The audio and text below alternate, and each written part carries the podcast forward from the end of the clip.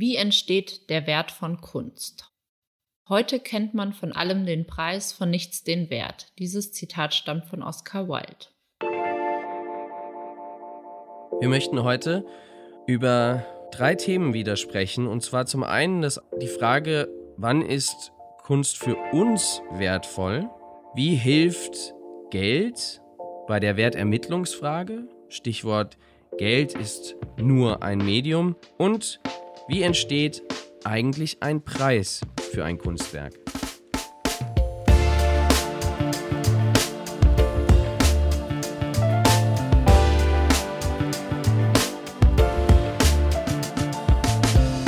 Wege der Kunst.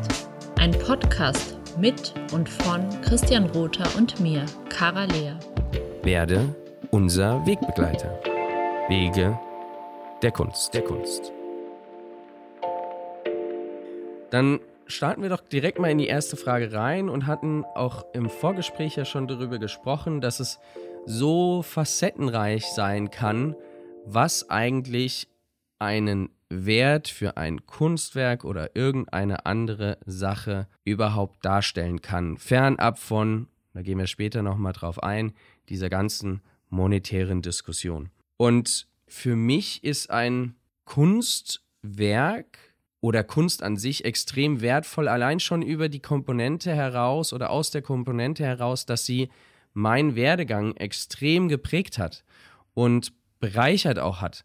Denn wie wir ja schon in unseren Clubhouse-Talks erwähnt haben, beziehungsweise auch in unserem Trailer hier für den Podcast erwähnt haben, dass uns das Privileg eint, dass wir sehr stark durch und mit der Kunst geprägt worden sind und wir dadurch sicherlich auch, Kara, ganz besonders du in Hinsicht der Ästhetik, aber darauf gehst du gleich selber ein, aber hinsichtlich der Wertschöpfung, die Kunst mit sich bringt, bewusst geworden sind, was das für einen Mehrwert stiftet. Ich glaube, der Wert von Kunst ist einfach sehr individuell. Wir hatten in einem unserer Clubhouse-Talks auch die Frage aufgegriffen, wann für uns Kunst wertvoll ist. Und ich erinnere mich, dass deine Mutter sich, also Christine, sich gemeldet hatte und sie meinte, dass für sie als Galeristin, die tagtäglich von Kunst und Kunstwerken umgeben ist, eigentlich die wertvollste Kunst an ihrem Kühlschrank hängt und dass die von deinen Kindern stammt. Und dass dieser Wert, den diese Kunst für sie hat, natürlich ein sehr subjektiver Wert ist, den andere so vielleicht gar nicht sehen können und auch nicht spüren können.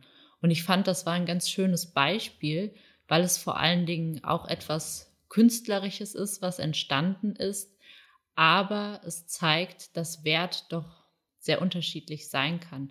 Aber natürlich haben wir es mit unterschiedlichen Werten zu tun. Das eine ist, ist der geldliche Wert und das andere ist vielleicht der ästhetische Wert. Und ich glaube, dass es Zeiten in der Kunst, in der Kunstgeschichte gab, wo diese beiden Parameter miteinander übereinstimmten. Das heißt, dass wenn etwas sehr ästhetisch wertvoll war, es auch gleich vom geldlichen Aspekt her wertvoll war. Aber ich glaube, das hat sich verändert. Ich äh, habe das ja schon mal zu dir gesagt, dass ich eigentlich nie so wirklich in meinem Studium Berührungspunkte mit dem Wert von Kunst hatte und ich glaube, ich habe es auch ganz bewusst immer versucht, so ein bisschen auszuklammern und mich wirklich nur mit der Ästhetik, den KünstlerInnen an sich und der Vita und der Historie zu befassen und gar nicht so sehr den Blick auf ja, den Preis zu werfen. Aber ich denke, dass das vielleicht beides ja auch so spannend ist, miteinander zu kombinieren und beides miteinander zu vergleichen und sich anzuschauen, weil heute ist es nicht mehr so, dass ein Bild, was besonders ästhetisch ansprechend ist, auch gleich besonders teuer ist zum Beispiel oder einen besonderen Preis am Kunstmarkt hat. Und da ist, glaube ich, die Frage, wie hilft Geld auch bei dieser Wertermittlungsfrage? Und ich glaube, dass du uns da als Galerist wahrscheinlich einen ganz guten Einblick verschaffen kannst. Denn vielleicht wollen wir noch mal ganz kurz auf Magnus Rech ja, Bezug nehmen, der ganz klar sagt, kauft, was euch gefällt, privat. Aber wenn ihr ein Art Invest machen wollt, dann lohnt es sich erst ab 500.000 Euro. Ja, also da Ich denke mal, wenn das Magnus irgendwann hört, wir kennen uns ja, von daher wird er mir erlauben, da eine Kontroverse oder eine Diskussion eben aufmachen zu können über diese Äußerung.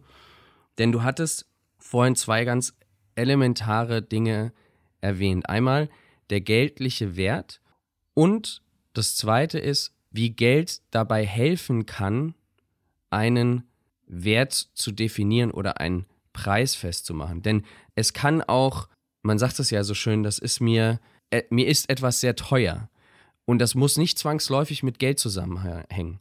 Wenn wir jetzt wieder diesen ideellen und sehr, sehr persönlichen Aspekt, den du angesprochen hast, mit meiner Mutter uns vor Augen führen, dann ist die Wertigkeit hinter dem Kunstwerk meiner dreijährigen Tochter oder meinem damals einjährigen Sohn, wie auch immer, ja, extrem hoch, sehr persönlich gesehen für meine Mutter als Großmutter der Kinder, die eben die Kinder aufwachsen sieht, sich daran erinnert und so weiter und so fort. Und sobald wir aber auf das gleiche Bild, und das muss jetzt eben oder sollte am besten für uns in der in diesem Gesprächszweck jetzt nicht mehr das Bild sein von meiner dreijährigen Tochter, sondern eben eines professionellen Künstlers, einer professionellen Künstlerin. Sobald es zwei plus und weitere Menschen gibt, die einen Wert darin sehen, dann, und jetzt kommt dein Aspekt, den du äh, so schön erwähnt hast, dann hilft uns das Geld, um ein Medium zu haben, um abzuwägen, wem was Mehrwert ist und wer, was jemand anderes mehr bereit ist, in dem Sinne zu zahlen. Und man könnte auch ganz andere Dinge, ne, also Stichwort Barter Agreement, wo man ganz andere Elemente eben als Tauschelement nutzen kann und dann ein Kunstwerk auch wiederum geben kann, wenn es eine, einen Mehrwert für den Künstler oder den Schaffenden gibt. Und die Kontroverse mit Magnus ist in dem Sinne vielleicht aufzumachen, dass wir ja, also ich finde es sehr gefährlich zu sagen, mh, mm, bewusst die Komponente zu trennen. Das ist zwar vollkommen legitim, wenn man wirklich nur rein investmenttechnisch denkt, nur das ist eben das Schöne an der Kunst, das ist sehr, sehr schwierig, nur investmenttechnisch zu denken und dann in diesen benannten Zahlen, ne, ab 500.000 oder sowas zu denken, weil sehr, sehr nah oder der Grad ist so schmal, dass dann etwas einem doch gefällt. Und auf einmal schwuppst neben den 500.000 oder wie, wie viel es auch ist, eine ganz andere Wertigkeit mit rein. Nämlich, dass mir mich das daran, äh, dieses Kunstwerk an irgendetwas erinnert, eine Ästhetik hat, wie du es ja gesagt hast, die ich sehr wertvoll finde und so weiter und so fort. Und deswegen ist es so wichtig eigentlich auch zu sehen, dass man es verbindet und eine Förderung in einer gerne auch monetären Komponente, dem Künstler, der Künstlerin gibt, wenn man eine Wertigkeit in diesem Kunstwerk sieht.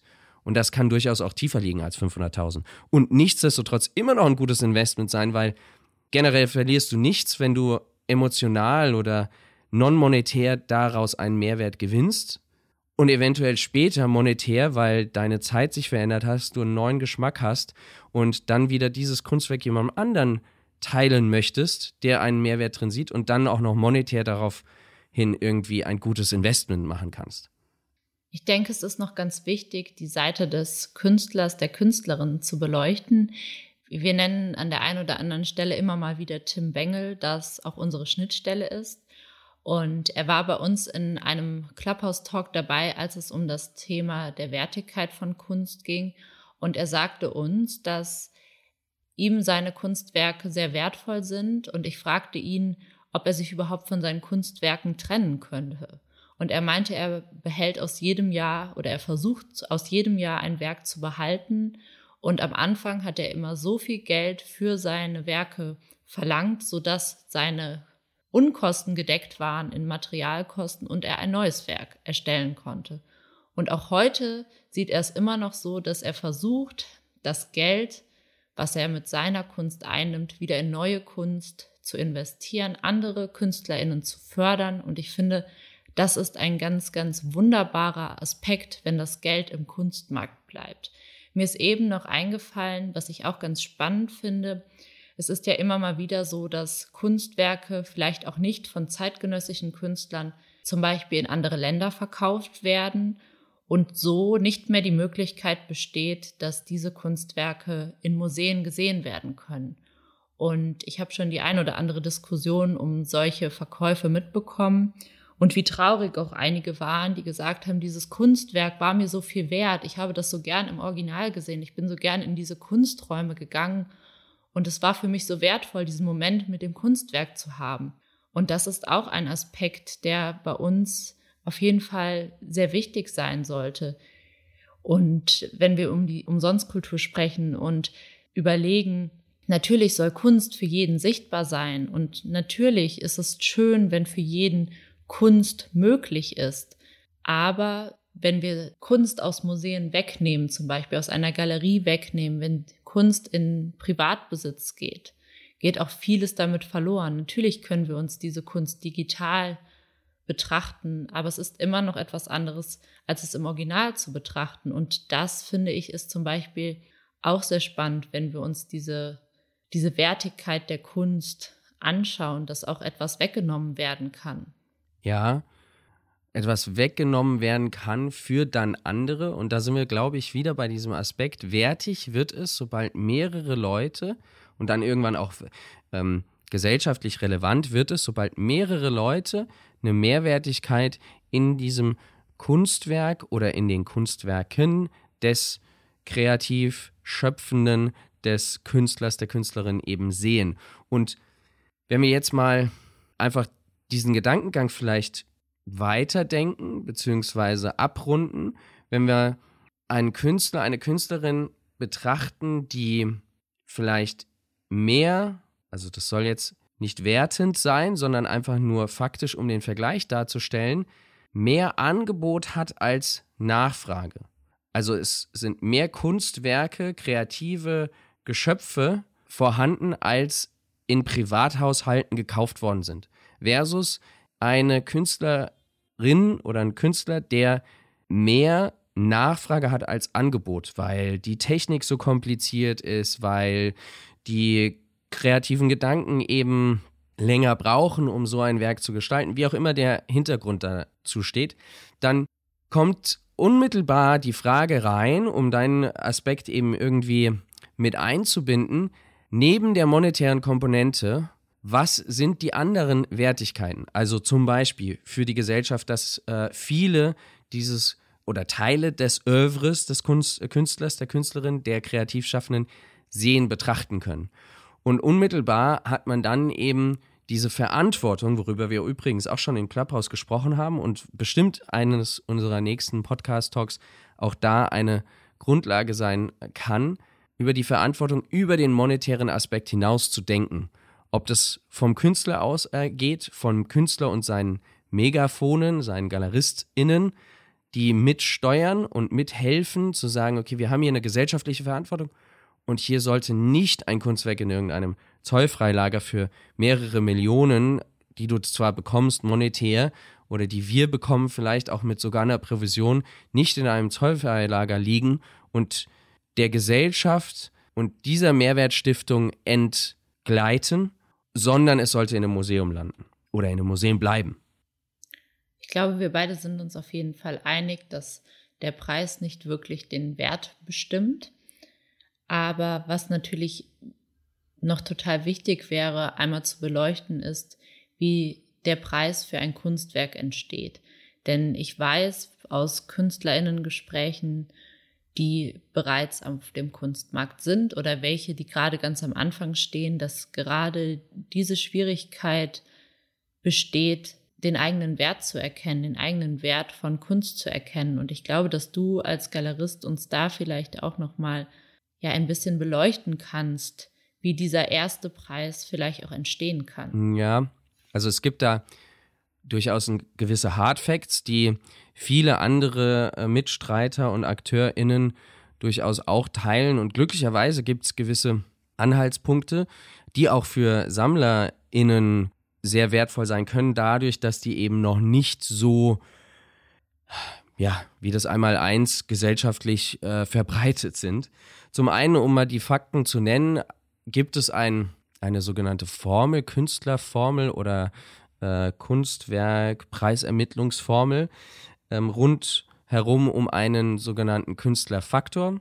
Da ist ganz wichtig zu beachten, dass dieser, das gilt einmal nur für Malerei bzw. Leinwandkunst oder eben flache Kunst, also keine Objekte.